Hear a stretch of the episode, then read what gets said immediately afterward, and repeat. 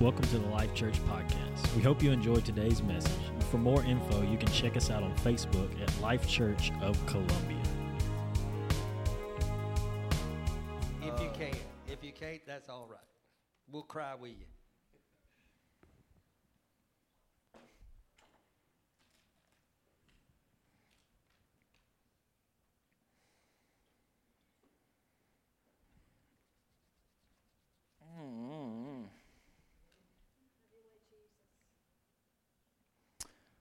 Was telling Kenny a while ago, I said, man, it's crazy how you don't understand the magnitude of an impact someone has until this moment. And then you're like, you're just thinking,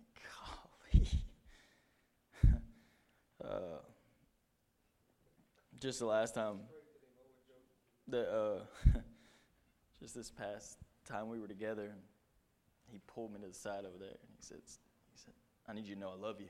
I said, I love you too, Papa Fluke. He said, no. You know I really, really love you.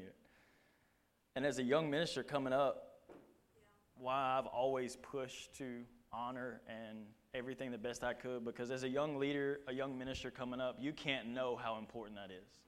You can't, you can't know the strength. You can't know, I mean, it's just to know that I have this, this core group, I feel like you've always just had my back. Uh, even with me coming in and wanting to be the guy that changes everything. Like, I think everything should be different. And I told Benny, standing up here, I was like, I just felt like you've always fought for me, and things like that are just so big, and uh, it's just. so, I had planned to share some stuff this morning uh, just on what's going on to keep you up to date. Uh, because I, I told Courtney, I said, I feel like missionaries are really good at coming in and sharing pictures and just telling you things that are going on, and it's really awesome, but we never do that with here. Like, I feel like a lot of times we're going and doing a whole lot, but you don't really know what's going on. And, and now I actually feel like it's even more appropriate. I do have some stuff I'm going to teach you this morning, some things God wants to just drop in your spirit quick. I do understand that uh, uh the Saints play the early game, and I'm aware of it. Uh, so, but I want to share this real quick. So, Jason, we're just going to go through these pictures quickly because now I just feel like it's so important. Uh, God has opened up some opportunities and some things going on with the students here probably this year it's beginning to open up and move more than it has in a long time. Uh, this is actually chapel at Old Bethel Christian Academy. We go in there every single week and preach the gospel, share with the students, teach the kids. Uh, it's just amazing. Go on, Jason. Uh, this is Caldwell Junior High. This was, we had our first crossfire. We've never been able to have crossfire at the junior high in all of the years. I told Courtney, I think now we've been doing student ministry for almost 13 years which seems like forever.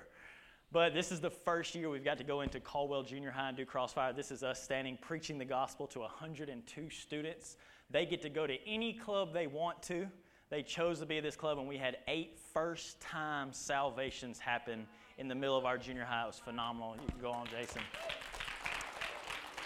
This is the high school here at Caldwell. This was our first crossfire of the year. We had somewhere around 80, 80 to 90 students ish, somewhere in that area. Also, if you pay attention, you can see a couple of hands raised there as well. Uh, this one, uh, there was a few for salvation, and then there was also a few that we just got to pray with and speak into and declare. It was just, it was an awesome moment. I want you guys to know what you're investing in here at Life Church. There's so much happening. Uh, go ahead, Jason. Uh, this is, I had to throw this one in there. This, uh, a week ago now, we did a life group uh, with some of the students at Lacey and Michael's house. This was them at the end of the group, but they, us adults mostly just sat back and these students went in there with nothing but an acoustic guitar and they began to worship and just bring the presence of God into the room until they started getting visions and speaking into one another and praying over one another, encouraging one another. This is just, this is the kingdom of God and this is what you're investing in.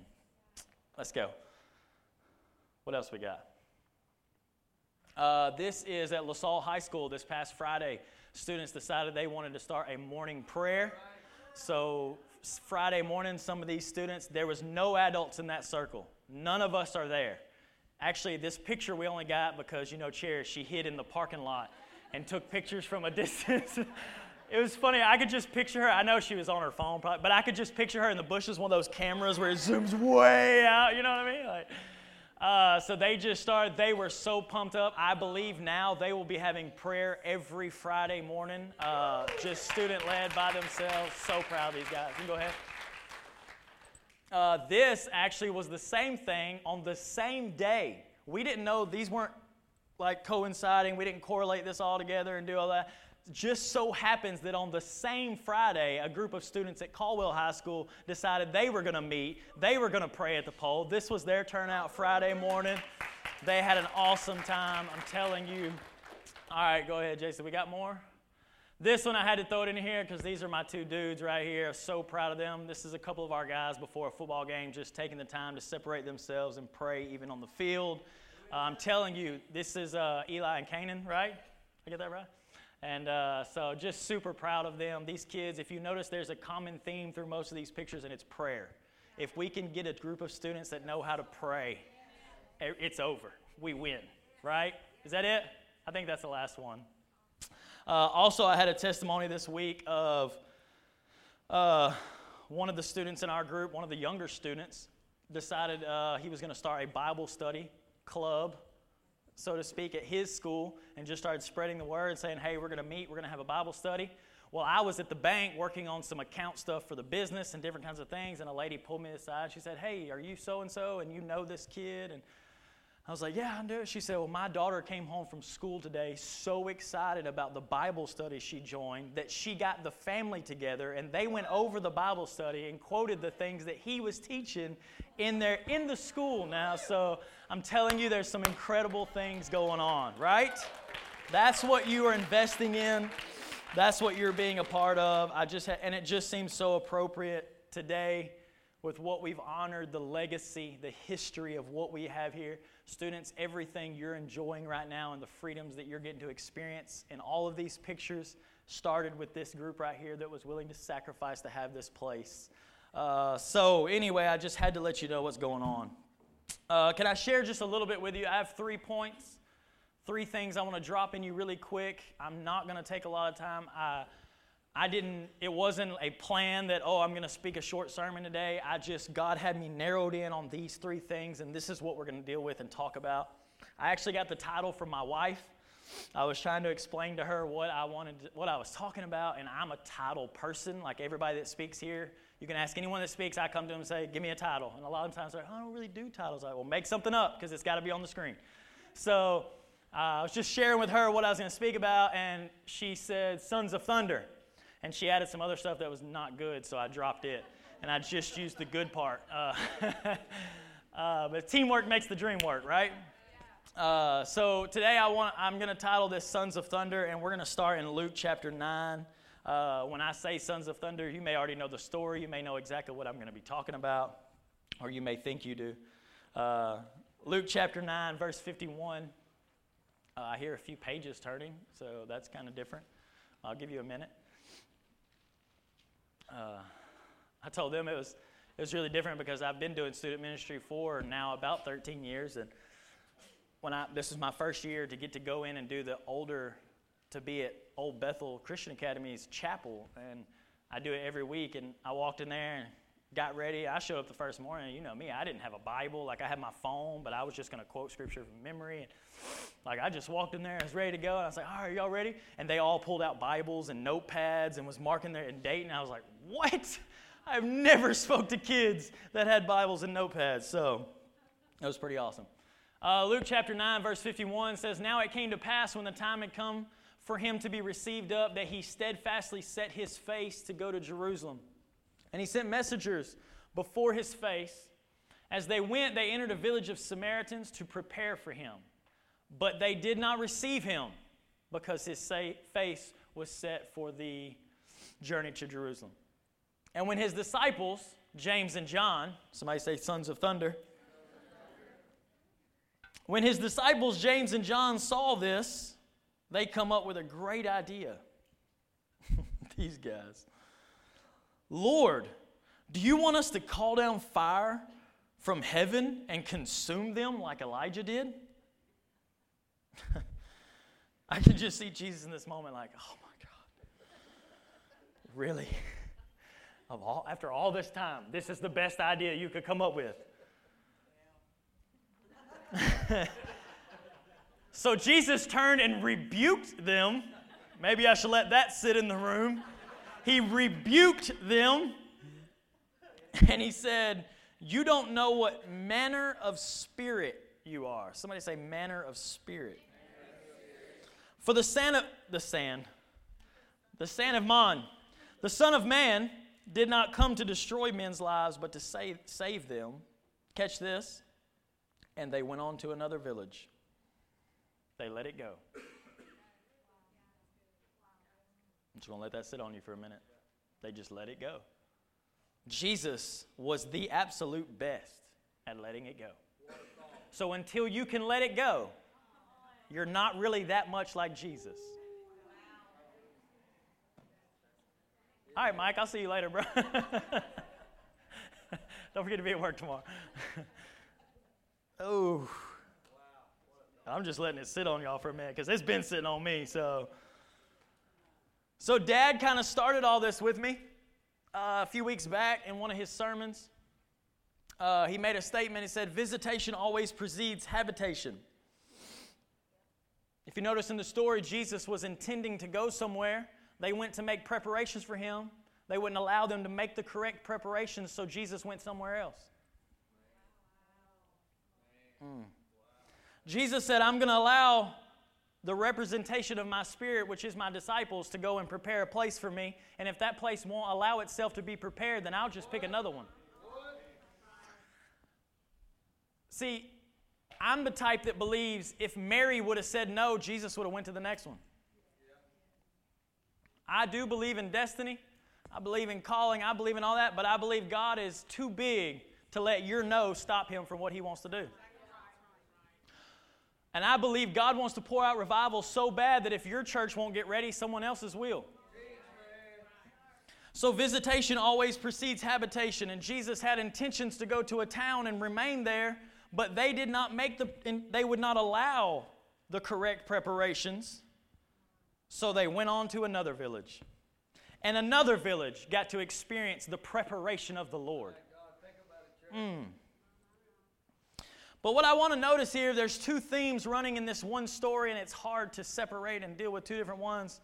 Uh, I'm not going to reteach dads on the idea of preparation and what he's been telling us is needed in our house that God is visiting. And if he's visiting, he's visiting for preparation. And if the preparation goes well, then we experience habitation.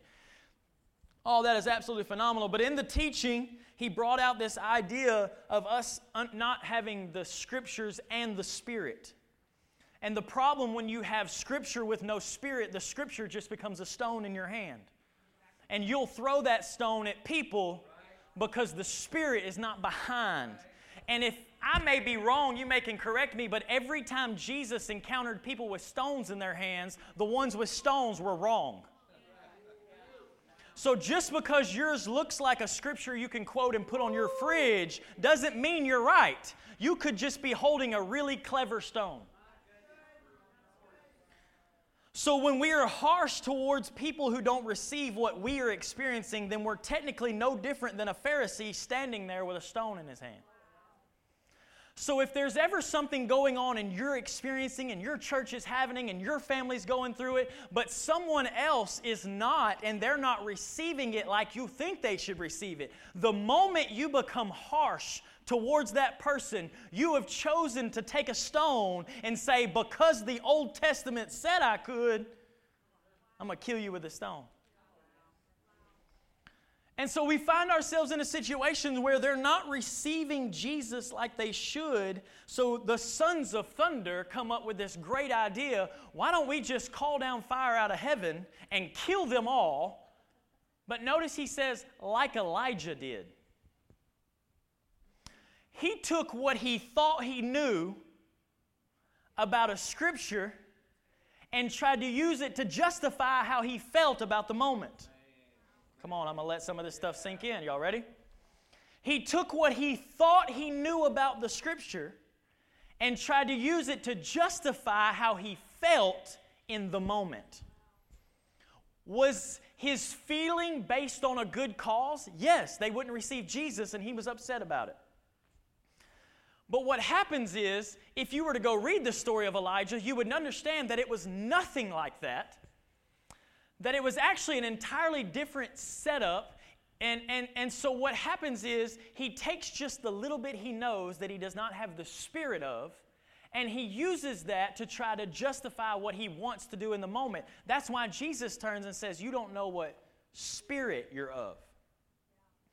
What manner of spirit that you're operating from. So God began to take me on a journey this week and begin to show me some things, and, and we're just in this. Uh, we're in this movement, so to speak, right now. We're in this time right now where God is just directing and guiding and things are happening. I think if you can't tell that something's changing, then you're just oblivious to everything that's going on. We're in this moment, we're in this thing, okay?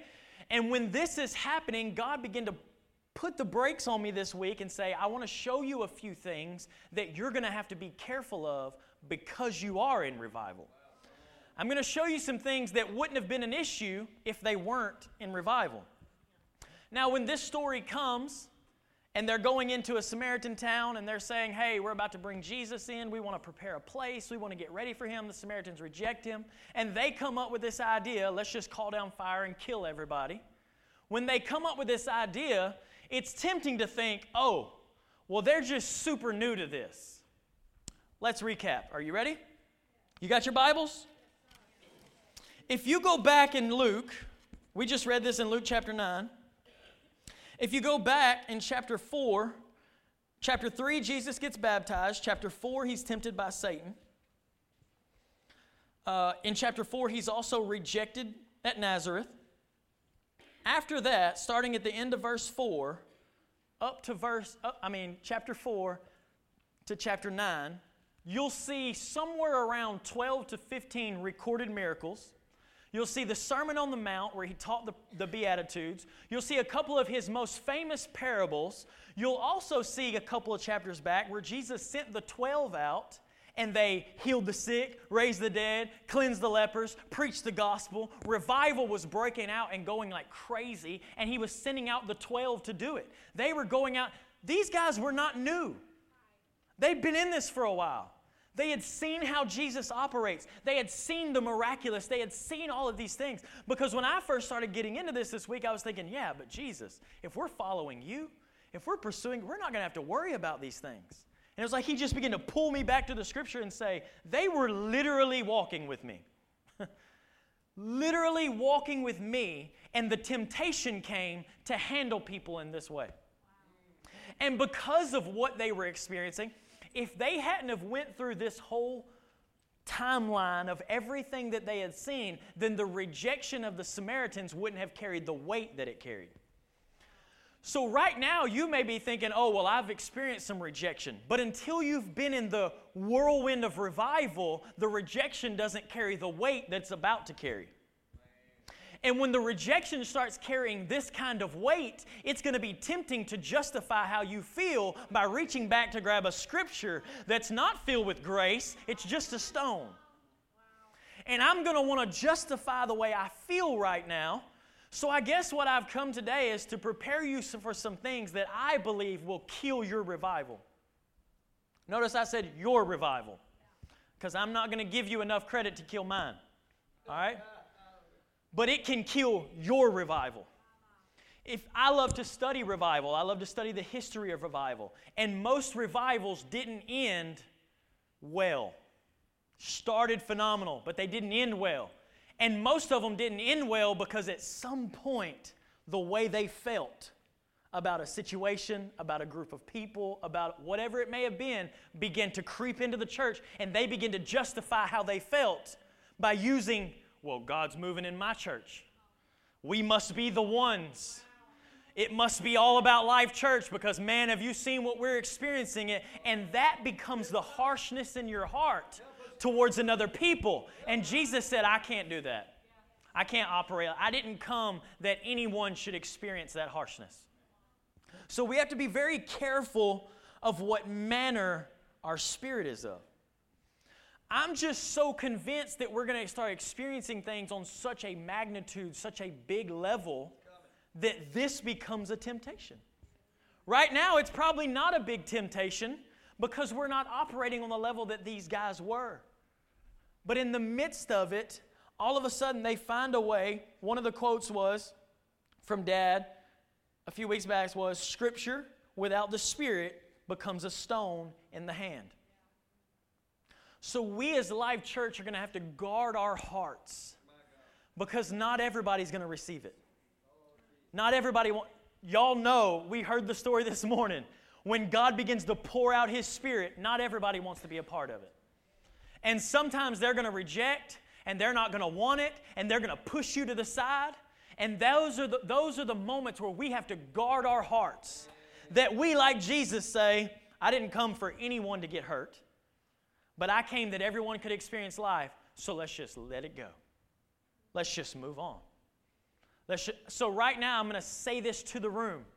If you're looking to go into the depths of revival, the depths of the kingdom that we're pursuing, you better let it go. I'm telling you, that weight won't make it where we're going. And if we can't learn to let it go, how many of you would be willing to admit that over the last year or so you've had some situations where I just need to let it go? I'm just going to be honest. I don't agree with it. I don't like it. I probably said some things about it, but I'm going to let it go. Now, at this moment, I have to move on. You have to find the village where Jesus is setting up. Don't get hung up in the village where you wanted him to be. Come on, the disciples wanted him to have his preparation time in a certain village, but it didn't work out, so he moved it to another village. Don't get lost in that one. Don't get so hung up in the other village that Jesus is making preparations over here, but you're still over there because you're mad about the people who wouldn't receive it, the people who didn't go with it, the people that didn't like it, the people that weren't a part of. Well, they said this and they did that. Well, guess what? You're stuck in the same village they're in, and God's over there pouring out revival. And He's not. Let it go. If they kick you out of that church, buy 10 acres and start your own.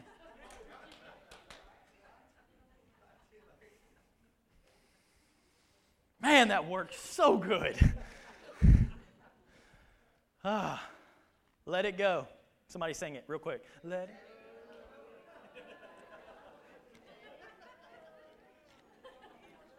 the most famous Disney soundtrack in the world.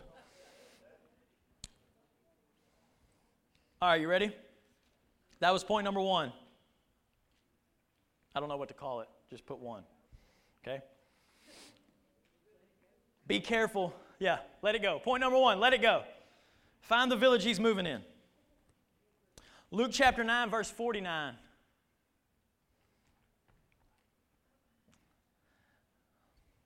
Now John answered. John's just on a roll right now. You know, the beloved who ran to the tomb first. I love John, he's my favorite. Now John answered and said, Master, we saw someone casting out demons in your name? But don't worry, we shut it down. We stopped them. You know why we stopped them? Because they don't go to our church. I'm just going I'm just going to let y'all have it. And Jesus said, "You did what?" At this point, I feel like Jesus feels like a kindergarten teacher. Like, "You did what?" Do not forbid him. For if he's not against us, he's on our side. They can be not with us and still for us. You better let it go. You better let it go. Well, they don't think it like we think it. Well, chances are you probably both think it wrong. Can we just be honest with this? Because they were so convinced that the way they thought was the right way. They were casting out demons, and those people were casting out demons. But I thought one way, and they thought another way. And we find out a few scriptures later, Jesus said, You're both wrong. You're both wrong. You're both wrong. But just because they're in another company, they're in another place, they're in another ministry, just because they're in another, I'm going to say it, I'm going to say it, just because they're in another denomination? Oh, come on, y'all ain't ready for this. just because they're, it doesn't matter, they can still be for us. And we better get real careful on who we think is not in the clique, who we think's not in the group. The only thing that matters is the witness of the Holy Spirit. And if that doesn't become the governing factor in my life, then everything else doesn't matter. Jesus, they were doing the work of the kingdom, but they don't do it like we do it. They don't wear hats in their church. They still sing hymnals in their church. They say, who cares what they do in their church? The kingdom of heaven is being advanced and people are being saved.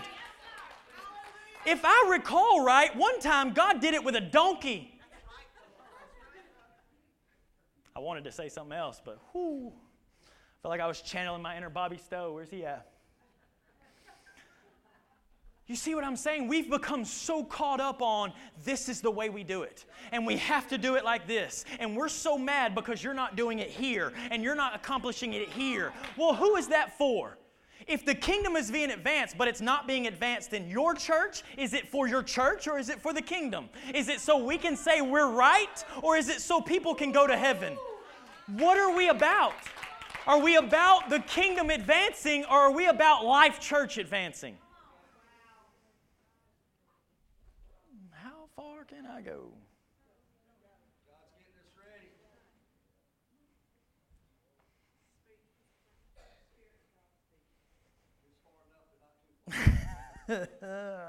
Who gets to draw that line?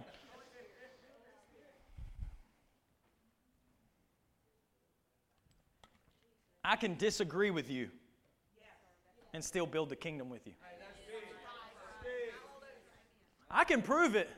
Because you would be amazed at how much we disagree on. We're in ministry together all the time, growing a church together, working together. But it doesn't mean we have to think exactly the same. I know when we say it, it sounds so simple. But how much division, how much jealousy, how much offense are we living in and around and through for these exact things. They're not doing it here. They're not doing it like us. They're not doing it through this. Whatever it may be, I just, I just want to see the kingdom win. And if he's got to use someone that I disagree with for the kingdom to win, then so be it. So be it. Point number two is they can be not with us and still be for us. Jesus, they were advancing the kingdom and casting out demons. They were setting people free, but we stopped them. Because if somebody's going to get free, they're going to get free from us. Come on. I'm just saying all things that y'all too scared to say. If they're going to get free, they better get free in this house. They better get free in our Celebrate Recovery. They better get free in our worship service. They better get free in our non denominational style. They better get free with us in here wearing our hats and playing modern music whatever it may be, and we become so consumed by our thing. And Jesus is saying, No, you missed it. You missed it. They can be not with us, and they can still be for us.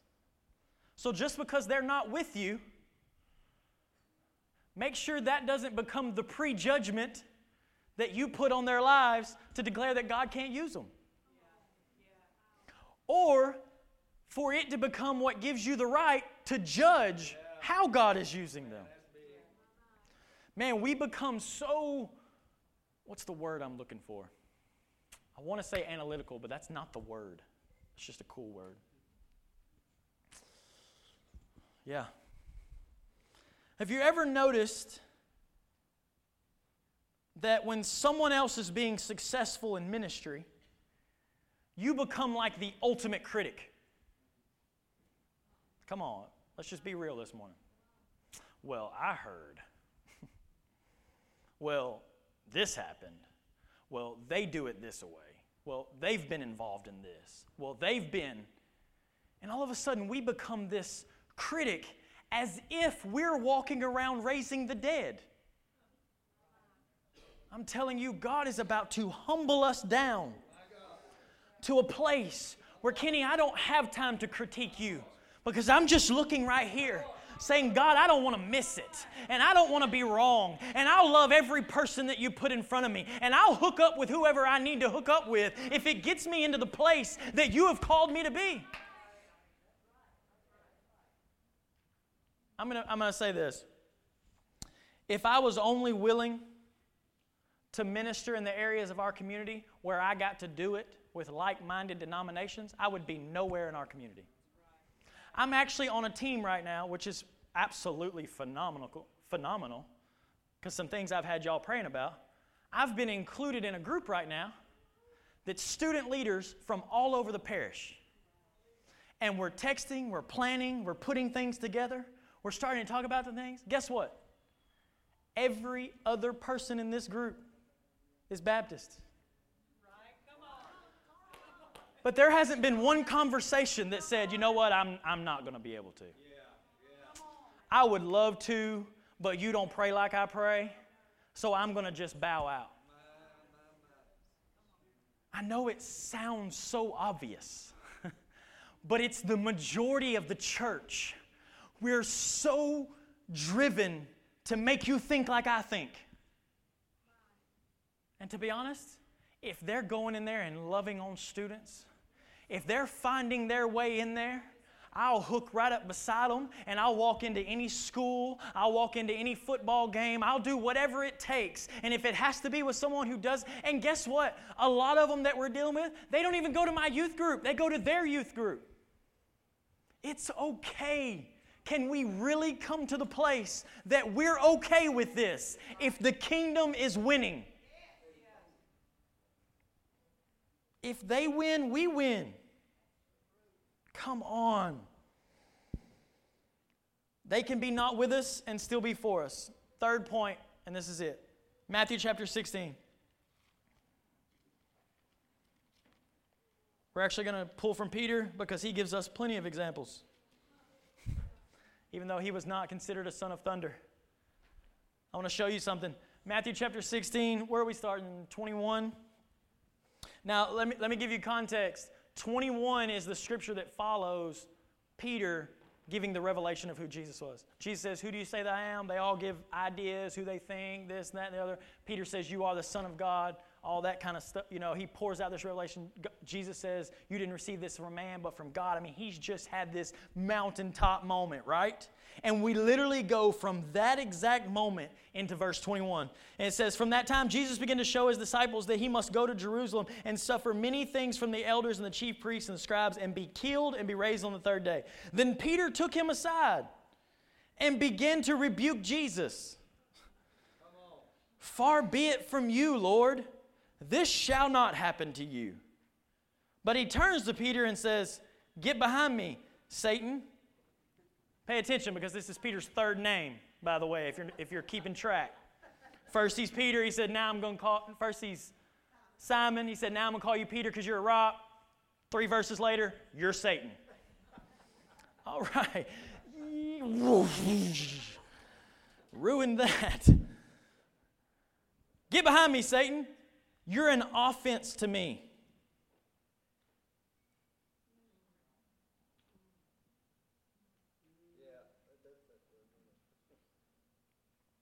You know what offends Jesus? When you're mindful of the things of men and not the things of God. Jesus said, you, You're an offense. You're an offense to me because you're just thinking about what's best for you. Because Peter already had in his mind, this is our way to overthrow Rome. Jesus is, he's the Messiah. He's here to overthrow our, our, our oppressors. This is the one. And their crowds are growing. Jesus shows up to a city and the entire city shows up. Their fame is growing, their name is growing because of what Jesus is doing. And then Jesus says, Okay, I know all this is going really, really well, but I'm about to die. And Peter begins to stop and think, Wait, if he dies, we lose all this. So Peter is not saying, oh, Jesus, I want to protect you because you're so perfect. No, Peter is saying, Jesus, if you die, we lose all this. I think you have to understand the severity of the moment because the Jesus' response to the moment. If Peter is genuinely concerned about the well being of Jesus, then Jesus knows how to read that. Jesus said, I know what's in your heart. I don't even have to hear what you're saying. So Jesus' response in the moment lets me know that Peter was thinking about one thing Him. So God began to show me that in the moments and the revival and the kingdom, it begins to swell and it begins to grow. People begin to say things like, Man, have you seen what's going on at Life Church? Have you been a part of Life Church? This happened at Life Church. All these things start to grow, and then all of a sudden, there's this understanding of the cross that starts to make itself known. And Peter says, Wait a second, the cross is not popular. Death is not popular. Death doesn't keep our numbers growing. Death doesn't keep the crowds coming. All of these things, he says, no, wait, wait, wait, wait, wait. Forbid you to do that. He rebukes Jesus. Jesus has this moment where he's testing his disciples and he is saying, Everything that has come to you has come because of your connection to me and now I'm about to go to the cross and die, even though he tells them, I'm coming back on the third day. All this is going to be great, but there's, he's, Peter is so consumed in the moment with what's going to happen to them. We know this because he said, You're just mindful of men. You're just mindful of what's going to happen to you. Jesus rebukes him. We can't use the success of the kingdom to fulfill our personal agendas? If so, is it really just about God getting glory? Or is it about us, our ministry, our church, our house, our fame, our notoriety? What is it really, really about? I am convinced after this week of prayer God walking me through these things, that these are three characteristics that will kill the move of God. He won't back you up so that you can throw stones at other people. He's not going to do it. He's not going to solidify that by allowing His presence, His kingdom, His authority to rest in this house. He's not going to back you up to fulfill your own agendas and your personal desires whatever those things may be. It's His glory and His glory alone. We have to come to the point now where we are so committed that whatever has happened, I'm going to let it go. I'm going to move on to wherever Jesus is moving. And that I'm going to lay down my criticizing nature and I'm going to quit analyzing and criticizing every other thing I see happening in the kingdom. And I'm going to be willing to celebrate any and every victory that I see come. And lastly, I'm going to make sure with everything in me that my own personal agenda, that my personal name, my reputation, that none of that takes priority to what God is asking us to do. Because I personally can't see the kingdom coming on the level that we are asking it to come without it leading us through a cross. We'll have to crucify our own opinions. We'll have to crucify our own desires. We'll have to crucify our own agendas to honestly come to the place where we say, Jesus, we want your kingdom above everything else. And I refuse to live in offense. I refuse to let things rattle around in my head until they've become so big I have something against someone else. I refuse to let any of that last. I refuse to allow any of that to take root and live in who I am, but I want to live in the freedom and the kingdom of God. I feel this in my spirit right now because this church has been through a lot lately. Some of you have allowed some things to live in your head, and now it's grown to the size that you can't get past it. And even though we're pressing in and we're moving in and the kingdom is coming, you're going to have to deal with some things that have grown inside of you. You're either going to have to go to someone and talk to them, you're going to have to go to God and let this thing go. I refuse to miss what God is doing because I didn't agree with the way this was done or the way that was done. At this moment, I want His kingdom more than anything else. And I believe He brought me to these three points because all three of these points are just us being selfish. And whether we like to admit it or not, nine times out of ten, we take the selfish route. And we hold on to things, we judge things, we criticize things. We hope that these things make us look good. We hope that these things exalt us, whatever it may be. And I believe Jesus is saying, You're not mindful of the things I'm doing. You're of the not the right manner of spirit. Man, one of the things they talked about yesterday over Fluky's life was a pureness of heart. That it's just legit pure, like this is just who I am. And that I can honestly say with all conviction that I am not in any of these three categories. That's where I want to be. I want to know that at no point Jesus is advancing the kingdom and growing the kingdom, and he has to stop what he's doing to turn around and rebuke me.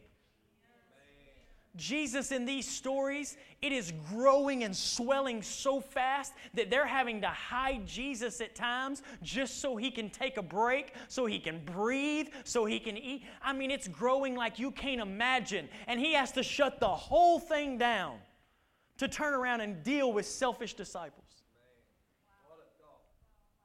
I don't want to be that disciple. So I'm praying in my own time, God, reveal everything in my heart. Expose every little thing. When someone speaks and you feel that thing in your heart, that's your offense. You better get with it. You better deal with it before we start getting into this realm of the kingdom. I'm telling you, if someone ministers and it does something and you're just, oh God, you better deal with it you better get in it. And you because remember jesus john was it john comes to jesus or peter does and says well where am i going to be in the end and where am i going to be sitting? And jesus responds and says you don't worry about where i put them or what i do with him how i exalt him. Don't worry about any of those things you worry about where I have you in this moment. Can I tell you that is a word for the church right now? Quit criticizing and figuring out where everyone else is supposed to be and start figuring out where you're supposed to be.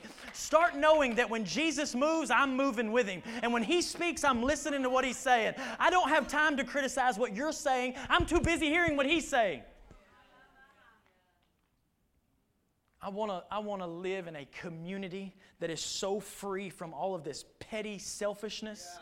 That you can't, there's a, there's a reel that's on, on Instagram all the time that says, You can't compete with me because I want you to win. I'm not, it would be very tempting to look at some of these other youth pastors and be like, Oh man, they, they've got 100 kids. They've got this. They're doing this. They're doing. I'm not competing with a single youth pastor in this parish.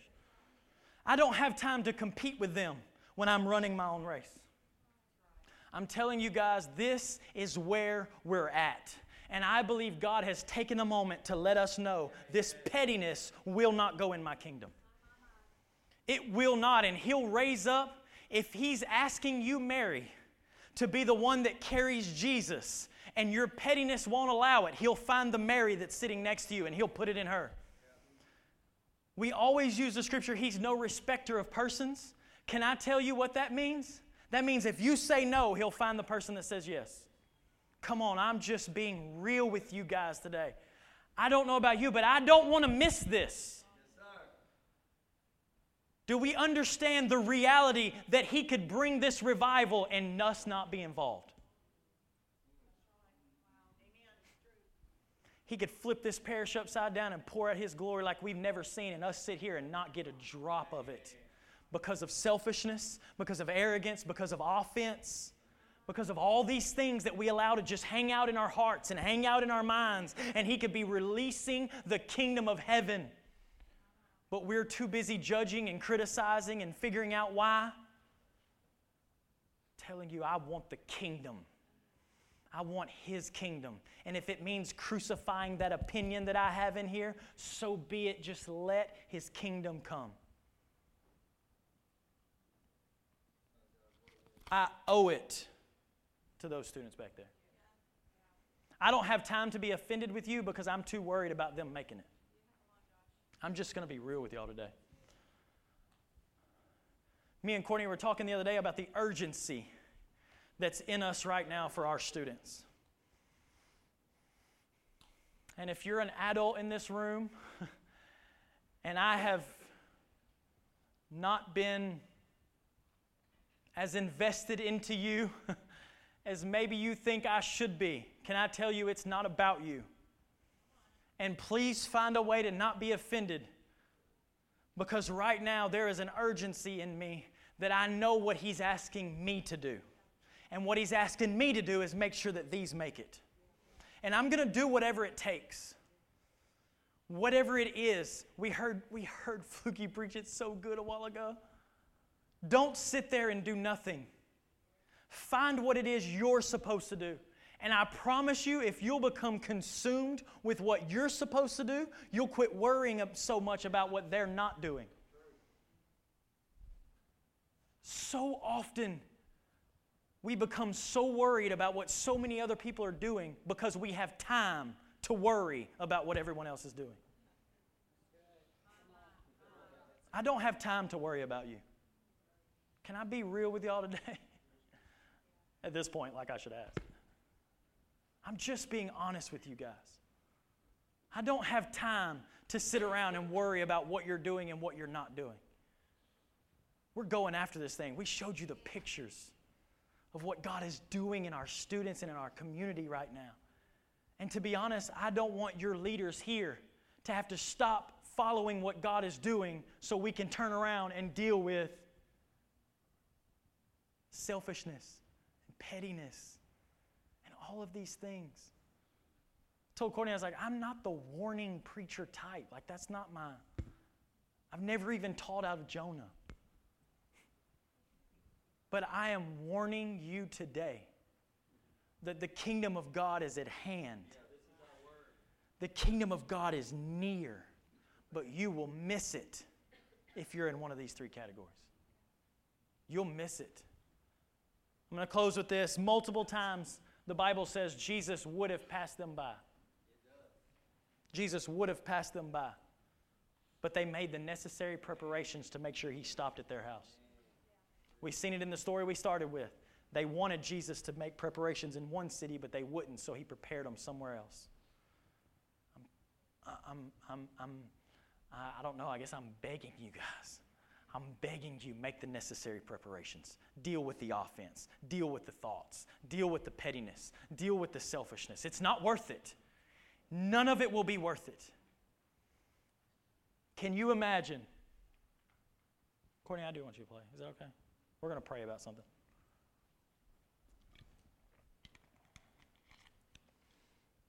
I want to present it to you like this.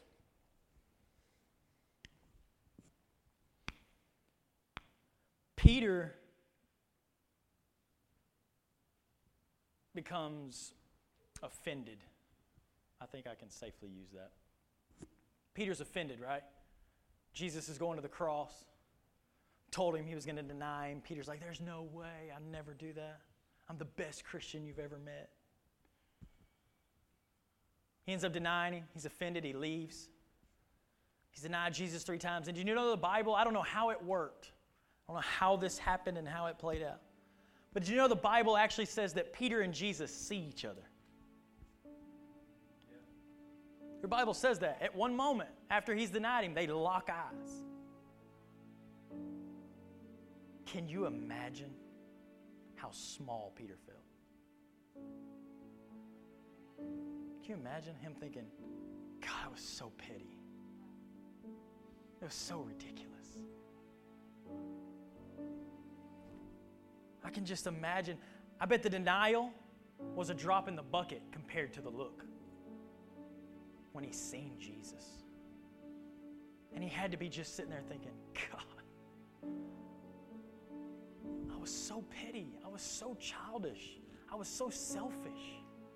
And Jesus is, at this point, Jesus has to be carrying the cross, right? I'm, I'm trying to run through the scriptures in my head how, how it played out.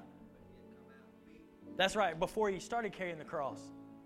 So he's already beaten, he's bloody. they say he was beaten almost beyond recognition. Imagine Jesus in this state, and Peter has just denied him, and then all of a sudden they bring Jesus out of wherever he was. Peter is running from the ones that are accusing him, and he runs right back into Jesus.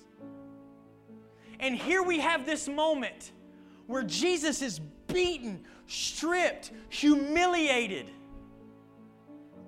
And Peter locks eyes with him. Can you imagine how small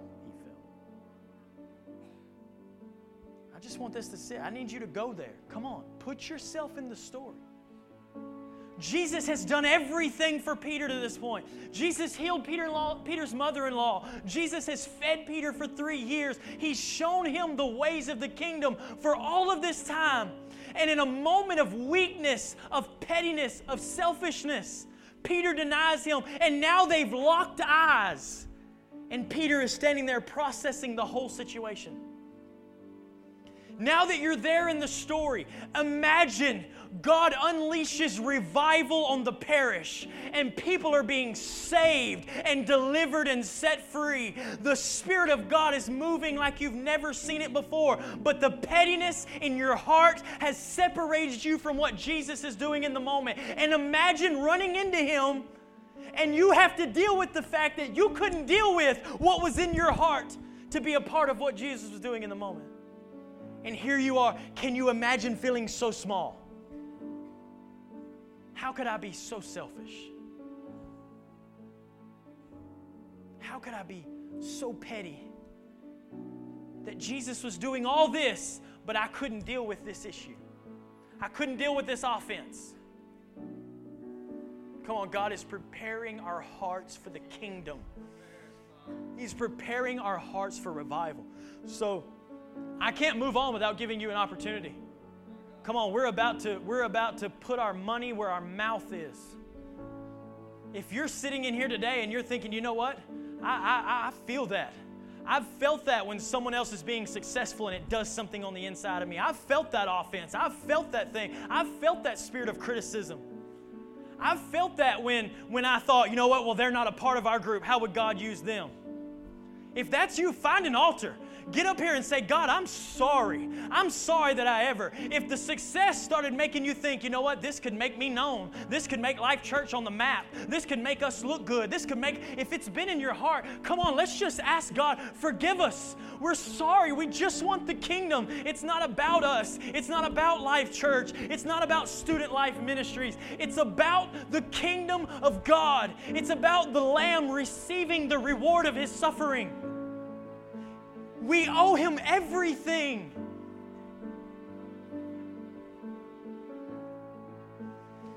God, forgive us for being so petty. Forgive us for being so selfish. That time and time again, we've made it about us.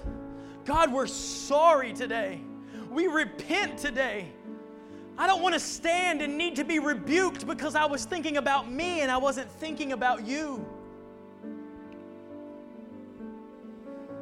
Oh God, give us a pure heart. Give us a pure heart to let it go. Come on, somebody needs to just ask God, help me this morning. I got to let it go. I got to let it go. I cannot stress to you enough, you will not inherit the kingdom with this in your heart. Jesus told them, You won't even see the kingdom of heaven. God, I want your kingdom more than anything else. I want your kingdom more than anything else in my life. More than I want to be right. More than I want them to say that they're sorry. I just want your kingdom. More than I need their apology, I need your spirit. God, I just want you above everything else, and I refuse to allow my own selfishness to stand in the way of your kingdom.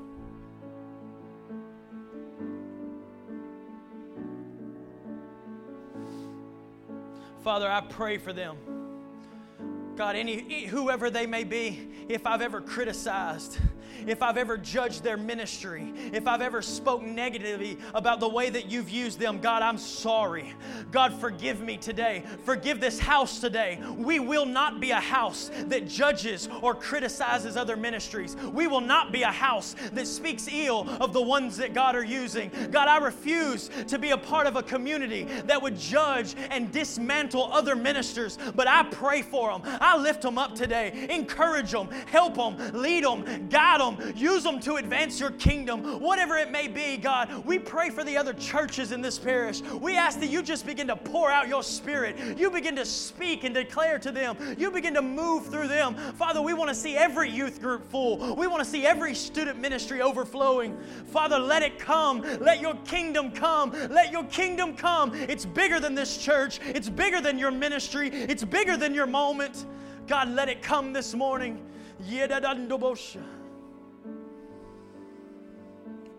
Oh, Father, we repent. We repent. Father, I ask, put people around me who can repent and move on.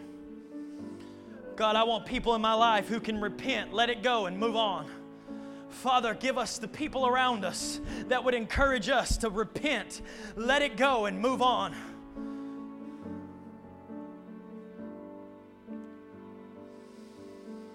Oh, that you may receive the reward of your suffering.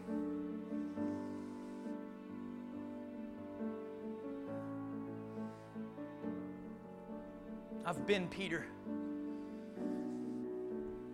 I've been Peter and I've denied Jesus because of my own selfishness in whatever situation it may have been. And I've fallen into one of these categories. But today, Jesus is standing on the shore saying, Do you love me? Do you love me? Do you love me? Father, we repent.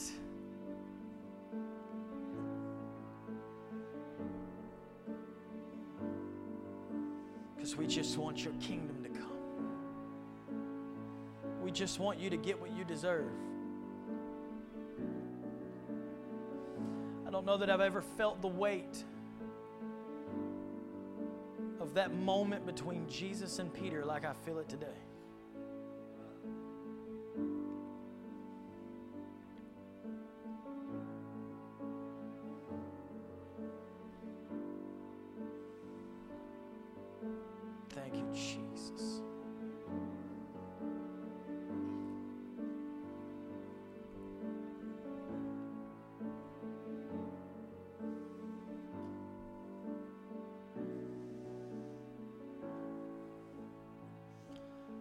Until you can serve Judas the same way you serve John, you have no place in the kingdom.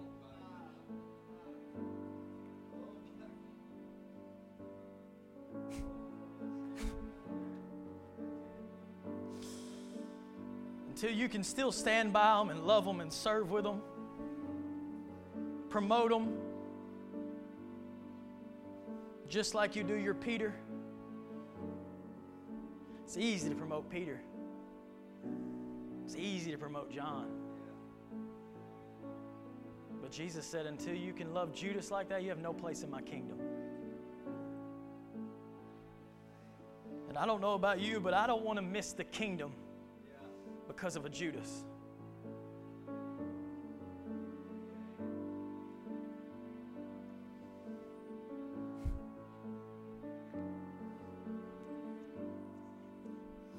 Father, I thank you this morning. I thank you for the sweet anesthesia of your spirit that comes to help us through these hard moments where you have to go in and remove some things.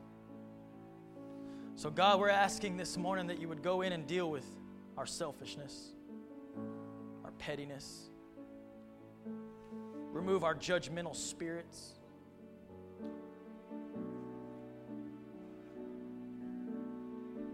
Remove our opinions that cause us to criticize. Man, I just feel that's so heavy right now.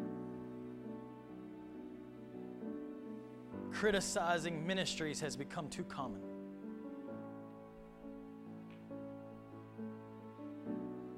speaking out of line or out of character about ministers has become too common.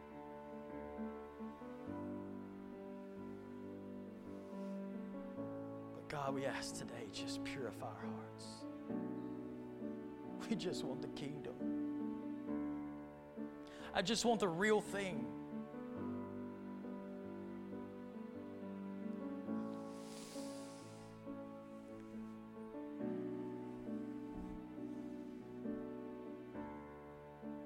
Father, lastly,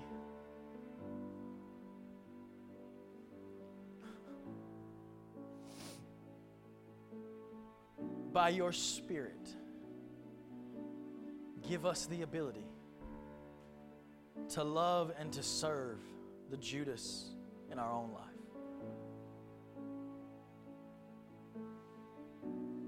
Jesus told the disciples, Do you really think you can drink this cup? I believe a huge part of that cup was the betrayal that he was about to experience. The hurt, the heartache, brokenness that had to come from that kiss of betrayal. Father, we thank you today for your word. We thank you for your guidance. We thank you for your love and your mercy, your grace. We thank you that you've just been so good to us. We thank you that you continue to show us, guide us, direct us, lead us into your kingdom. Because we can't go without you, and we can't go without your spirit. We can't go without your spirit.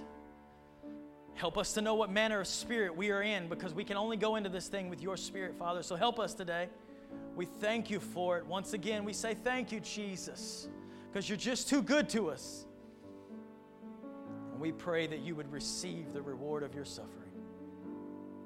In Jesus' precious name.